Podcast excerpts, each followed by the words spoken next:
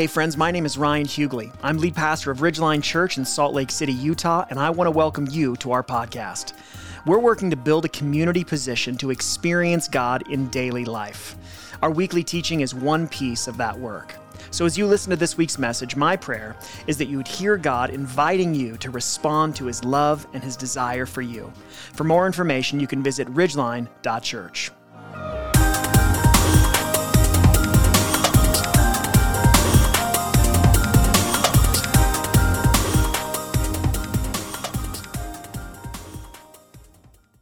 I want to start this morning uh, by talking about what I want to call the math of formation. And here's what I mean by that. Oftentimes, I think that we are prone to conceive of formation as a work of addition meaning that when it comes to being formed in the image of Christ, we think about adding Christ like attitudes, adding Christ like thinking, adding biblical behavior to our lives. So ultimately, our formation becomes about adding what's necessary to become something that we're not. And and even as you hear that this morning, you might kind of nod along thinking like, well, yeah, that, that sounds like exactly what formation is. But here's what I want to do this morning. I want to propose that the Bible actually teaches formation by subtraction. Meaning that the true work of formation is less about adding what's necessary to become something we're not. And it's more about the work of God stripping away everything that obstructs what we are, what we truly are. And, and where I get to this is thinking about the metaphor that scripture uses over and over again of refining. Uh, I even have a couple of examples that I brought this morning. The first is in Psalm 66:10. Listen to this. It says, "For you God tested us. You refined us as silver is refined." Then, if we skip ahead to Isaiah chapter 48, verse 10, we read, Look, I have refined you, but not as silver. I have tested you in the furnace of affliction. In Zechariah 13, 9, we read, I will put this third through the fire. I will refine them as silver is refined and test them as gold is tested. And then as we come to the New Testament in 1 Peter chapter 1 verses 6 and 7, Peter writes, "You rejoice in this, even though now for a short time, if necessary, you suffer grief in various trials, so that the proven character of your faith, more valuable than gold, which though perishable is refined by fire, may result in praise, glory, and honor at the revelation of Jesus Christ." So think about this metaphor of refining, especially in ancient times. The way that refining happened was that silver was was put into fire so that it would heat up, and as it heated up, all of the impurity that was attached to it would separate, it would be removed, and then all that remained was the pure silver. And so, because scripture uses this metaphor so often, what we learn is that spiritual formation is not so much about adding things to become something that you're not. Spiritual formation is about subtracting everything that keeps us from being who we actually are. I mean, think about it. The Bible says you are an image bearer of God. Like each and every one of us, we carry the divine image. The problem is, we also have what feels like these endless layers of impurity obstructing our ability to live out of who God says we are. And as I was thinking about that this week, I kept thinking about uh, a, a, a, famous quote by the Renaissance artist Michelangelo. Uh, he was a painter, but he was also a sculptor. And he had this to say about sculpting. He said, Every block of stone has a statue inside it, and it is the task of the sculptor to discover it. The sculpture is already complete within the marble block before I start my work. It is already there. I just have to chisel away the superfluous material. Now, here's the thing I think that Jesus would say the same thing to you and I when it comes to our formation. You are who he has created you to be. His life giving work in the desert is one of chiseling away all the superfluous material. That's what our formation is. And so the question that we want to wrestle with this morning is how? How exactly does the Spirit of God do that work? And it's to that end that Jesus invites us to embrace our cross to embrace our cross. And I want to start with this big idea this morning. So if you're here and you're a note taker and like to write things down, uh, make a note of this. I come alive in Christ when I answer the daily call to embrace my cross. Let me say that again. I come alive in Christ when I answer the daily call to embrace my cross. Now, I want to be careful this morning to not think about the idea of embracing our cross in the theoretical sense. I want to be as practical as we possibly can. And I specifically want to point us to two key ingredients that make embracing our cross practical. Those two ingredients are awareness and agreement. And we're going to talk about those more in just a second. But I want to turn our attention this morning to Luke chapter 9. So if you have a Bible or a mobile app that you like to read on, why don't you go ahead and open up to Luke chapter 9? Um, I'm going to meet you in verse 23 in just a second. And while you're finding Luke chapter 9, I want to kind of set the scene for what's happening here. So, as Jesus is spending more and more time with his disciples, his relationship with them is developing. He's been with them for a season of time now. And as that time and relationship increases and grows, one of the things that he's doing is further unpacking his plan for them. And so he has prophesied that he is going to give his life and that he is going to uh, rise again from the dead. And so, in the midst of one of these times in Luke chapter 9, uh, Peter, to his credit, declares that Jesus is the Messiah. But even though Jesus or Peter was able to identify Jesus as the Messiah, and even though the conviction of the disciples was continuing to grow that Jesus was the Messiah, there was still so much confusion in their minds regarding specifically the type of Messiah that he would be.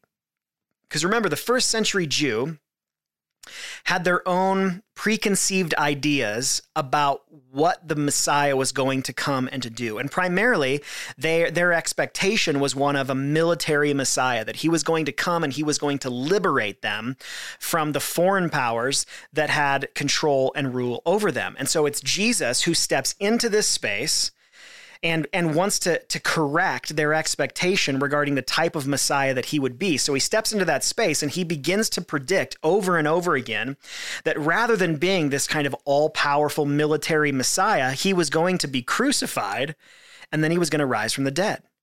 And he also wanted them to understand how his own sacrifice was meant to serve as an example for them. And so that brings us up to Luke chapter 9, uh, beginning in verse 23. Let me read verses 23, 24, and 25 to you. Listen to this. It says, Then Jesus said to them all, If anyone wants to follow after me, let him deny himself, take up his cross daily, and follow me. For whoever wants to save his life will lose it, but whoever loses his life because of me will save it. For what does it benefit someone if he gains the whole world yet loses or forfeits himself? All right, well, I don't I don't know about you, but I don't necessarily find this to be Jesus' most attractive invitation. Right? I mean, like he he says, if anybody wants to follow me, if anybody wants to come after me, let him deny himself, take up his cross daily and and and follow me. And so remember, when we when we think about a cross, oftentimes in, in our like for those of us that come from some sort of Christian religious background, we think of the cross and we equate it with Jesus' crucifixion. But oftentimes in our culture, we think of a cross as like something beautiful or ornate or a piece of jewelry. But in the first century, the cross was none of those things. It was a literal source of execution. So there was nothing beautiful about what Jesus was inviting them to. He was inviting them to take up this instrument of death in their lives. So this would have been very, very shocking. And so like the the notion that someone in the first century like they wouldn't have seen this, but if they if they saw like someone wearing a piece of jewelry with a cross, that would have been insane. It would be like imagine seeing someone in our culture wearing a necklace that was like an electric chair around their neck. You'd think that person was a complete psycho. And so this would have been very very shocking language for Jesus to use. And it, and it had to feel somewhat disorienting to them because to this point, if you think about it, following Jesus for them had been relatively easy in the sense that following him was largely made up of listening to compelling teaching, um, experiencing these mind blowing miracles over and over and over again, and then seeing people and experiencing themselves being healed of virtually any ailment. And so I, I would argue that to this point, following Jesus had probably felt relatively comfortable. And so I imagine the disciples sitting around Jesus as he's getting ready to teach them yet again, and them sort of pulling forward, desperate to, to know how to keep experiencing the benefits that they have already tasted. And so Jesus says, man, if, if anyone, if any of you wants to wants to follow me, so I just imagine them like pulling in close, really anticipating, all right, what's he gonna say? What else are we gonna learn right here? And then Jesus says, if anyone would follow me, let him deny himself, take up his cross daily, and follow me. I can promise you that there would have been tremendous shock in them in response to what Jesus said, and probably a fair amount of disappointment as they listen to these very sobering words. But in these sobering words, I think that we see these two really critical agreements. Uh, ingredients for embracing our cross. So, again, if you're taking notes this morning, you might want to make a note of these two things. Number one, embracing your cross means awareness of unlikeness. Embracing your cross means awareness of unlikeness. And here's what I mean by that. Being formed in the image of Christ means becoming aware of these points of unlikeness in our lives. Remember, the Spirit of God's intent is, is to form us in the image of Christ. And so, because his intent is to form us in the image of Christ, it would follow that his attention is going to be focused on the parts of us that are out of step with Jesus. Those layers that obstruct us from being who we truly are in Christ. And this is why one writer on the topic of spiritual formation says that the first dynamic of holistic spirituality is confrontation meaning that Jesus is constantly confronting these points of unlikeness in us. And he's doing that gently and patiently and with great compassion and love and care. But make no mistake, he is confronting these things in us nonetheless. And even though it is not comfortable, it is critical for us. And one of the reasons it's so critical is that we, we will not seek healing in an area that we don't know we're sick. Agreed? Like if if, if you have an if you have a lack of awareness around something that is going on inside of you, you're not going to seek healing if you don't if you don't know you're sick in that area. in fact, I, I have a friend that I, I spoke with this week who has been really frustrated because they've been struggling with some health issues and really have not gotten clarity.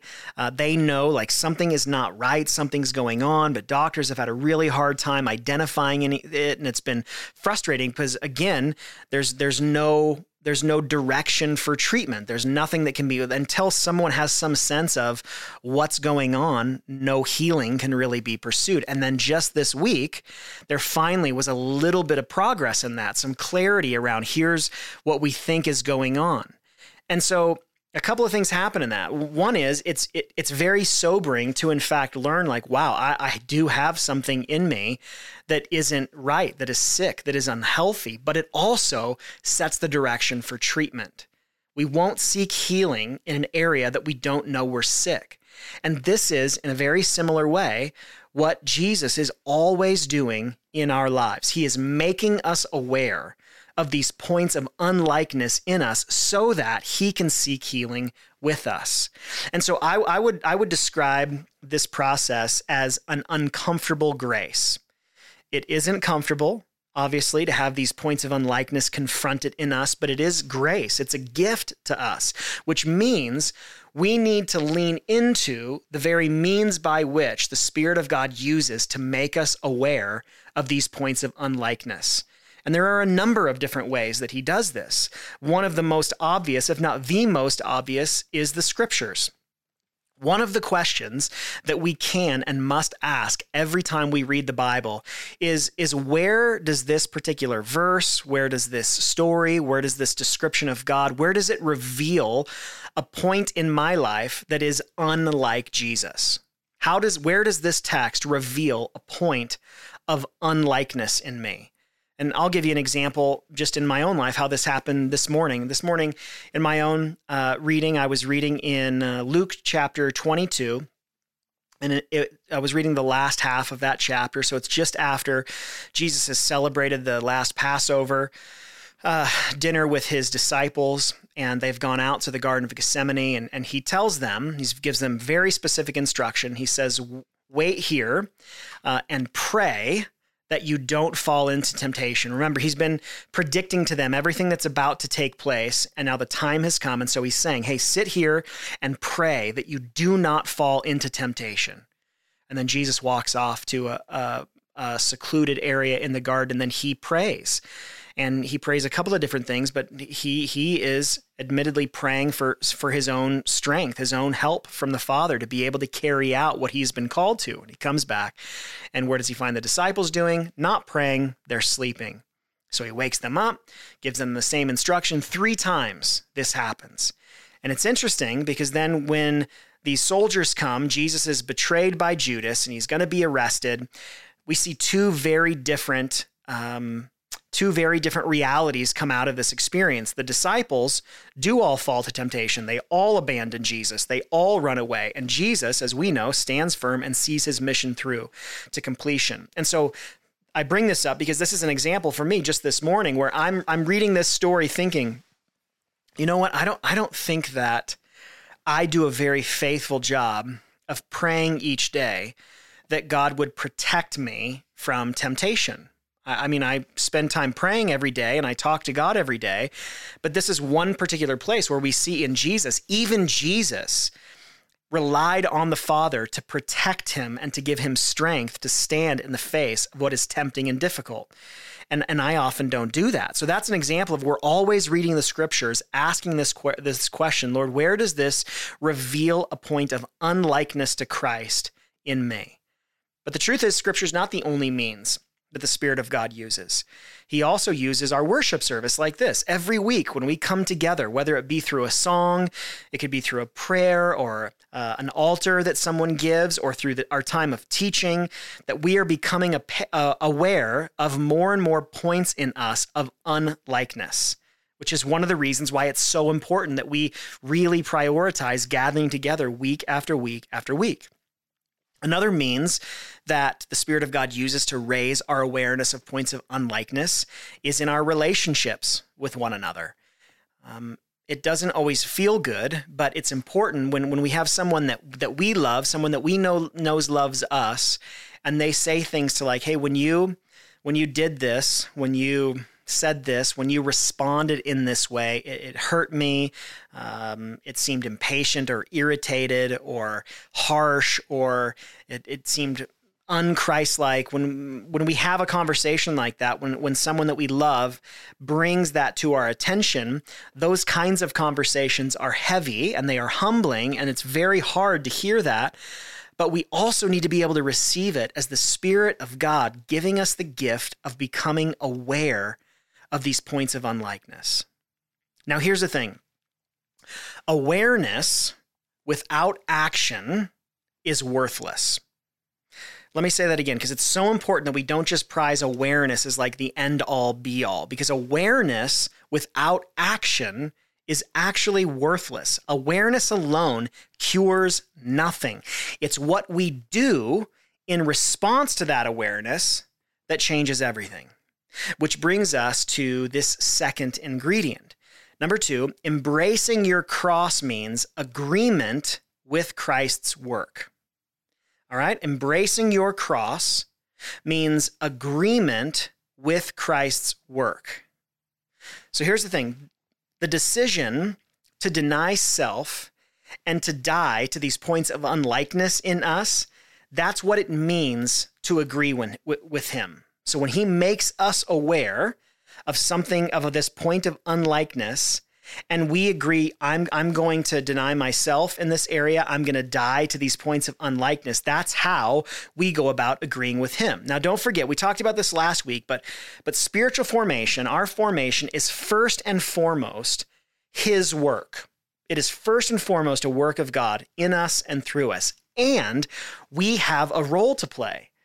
And our role is to open ourselves to agreement. So this this makes me think about in Revelation chapter 3, uh, God is speaking to the church at Laodicea, and then in verse 3, he says that or verse 20, he says this, "See, I stand at the door and knock. If anyone hears my voice, so notice that's that's a point of I'm, I'm of awareness. If anyone hears my voice and opens the door, that's agreement. I come into him, I will come into him and eat with him and he with me.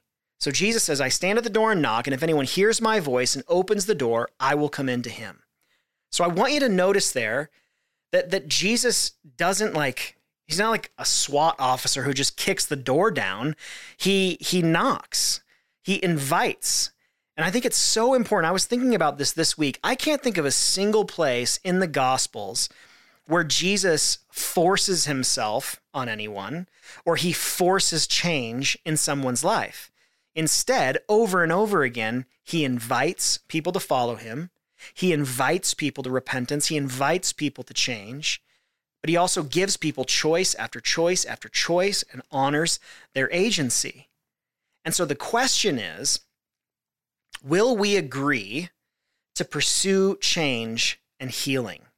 Will we agree with Christ's work? Because sadly, oftentimes we are prone to resist rather than to agree. So maybe maybe we become aware of a point of unlikeness and rather than agree with Christ's work and say, "You know what, Lord, I I see this, you have made me aware of this, and so I want to deny myself in this area and I want to pick up my cross today and I want to die in this point of to this point of unlikeness." Rather than that, we often resist that work. And I think we do this for a number of complicated reasons, but but one reason that we resist is fear. We oftentimes like we really don't trust that God is in fact good and that he is in fact trustworthy. And so because we are uncertain of that, even though we are fearful, because we are fearful, we resist that work in our lives. Another reason we resist is because of comfort. It's because of comfort. We're invited to change, and change is very hard for us. By and large, people hate change. And then every once in a while, you meet that person that's like, no, no, no, I love change. Like I, have said that before. I love change. But here's what I've noticed about my own life I'm almost always in control of that change. And, and, and, and what's very uncomfortable is when change is, is, is is brought to us or forced upon us in a way that we are not in control of. And so sometimes as we realize these, we grow, uh, we grow in our awareness of a point of unlikeness and it, and it demands change of us. We think, you know what? I'm just, I don't, I don't want to, I don't want to have to enter into the discomfort of that, that change. And so comfort keeps us resistant and where we are. A third reason that we resist is because of pride. Like sometimes we just honestly think that we know better than God. And it's embarrassing to admit that, but it's true. And so the thing is, when we resist the Spirit's work, we welcome a life of woundedness. I want you to really think about that for a second. To resist the Spirit's work is to welcome a life of woundedness.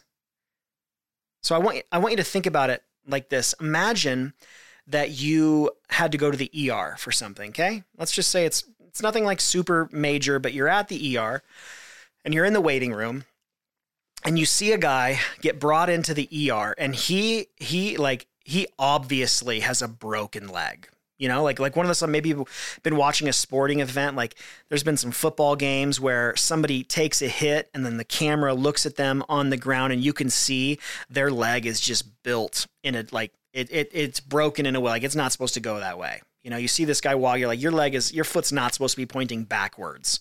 So someone comes in, obviously broken, obviously broken bone on their leg.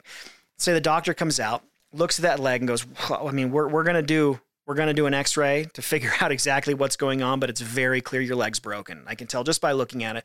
So we're going to reset it. We're going to put a cast on it, and then it's going to heal properly. Imagine that that person turned around and said, No, no, no, no, that's okay. I'm just going to go ahead and live with this broken leg.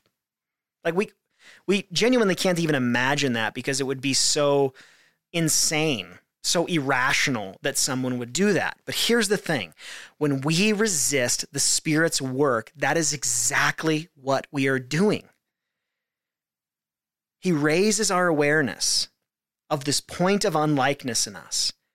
And when we do not agree with Christ's work at that point of unlikeness, when we resist what it is that he wants to do, we are welcoming that wound in our life. This forming work is all about our healing. And so, when there is an area in our lives that we are resistant to the forming work of God, we welcome woundedness in our lives.